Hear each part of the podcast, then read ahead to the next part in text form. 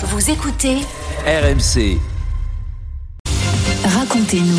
Racontez-nous, Nicolas. Tous les matins, vous nous racontez à votre façon une histoire dans l'actualité. Ce matin, c'est l'histoire des Jeux Olympiques avec euh, dopage autorisé. Oui, alors bien sûr, on ne parle pas des, des Jeux de l'été prochain, des Jeux de Paris, mais d'un projet fou qui pourrait avoir, euh, qui pourrait voir le jour en décembre prochain ou bien au tout début No de l'année prochaine. Oui, on appelle ça des Jeux améliorés parce qu'ils sont ouverts aux athlètes dits améliorés, c'est-à-dire effectivement dopés.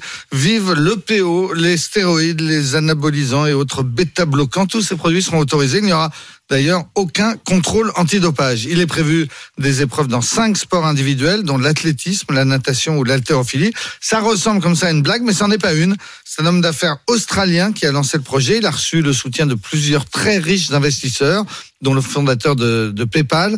Quelques 900 athlètes auraient déjà manifesté leur intérêt, dont un très grand champion, le nageur australien James Magnusson, champion du monde du 100 mètres nage libre, vice-champion olympique, retraité depuis 5 ans. Il a annoncé qu'il allait reprendre l'entraînement et il affirme qu'avec une bonne pharmacie et, et de bons médecins, eh bien, il se sent capable, dans les 6 mois qui viennent, de battre le record du monde du 50 mètres. Euh, quel est l'intérêt? Alors l'intérêt, c'est l'argent. Les athlètes seront rémunérés et bien rémunérés et ils toucheront un million de dollars s'ils battent un record du monde, puisqu'effectivement c'est le but. L'organisateur estime que les Jeux Olympiques sont une hypocrisie, que le CIO est richissime alors que les athlètes ne gagnent presque rien. Contrairement à Pierre de Coubertin, il pense donc que l'important ce n'est pas de participer, l'important c'est le pognon. et au-delà, les, les promoteurs des Jeux améliorés défendent une philosophie scientiste. Ils pensent que l'avenir, c'est de laisser la science faire progresser les performances. Tout cela provoque bien sûr la, la fureur du monde olympique, le vrai. Sébastien Coe, qui est le président de la Fédération internationale d'athlétisme et qui était aussi l'organisateur des, des Jeux de Londres, a dénoncé hier ce qu'il appelle une connerie.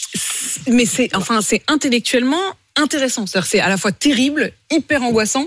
On a presque l'impression d'un truc qui est proche de l'eugénisme. Enfin, c'est de parce la. que derrière, il y a Il y a l'idée de voir Ouais, de aussi comment les performances vont être améliorées. C'est ça, Ils vont tous scientifiquement. être très contrôlés.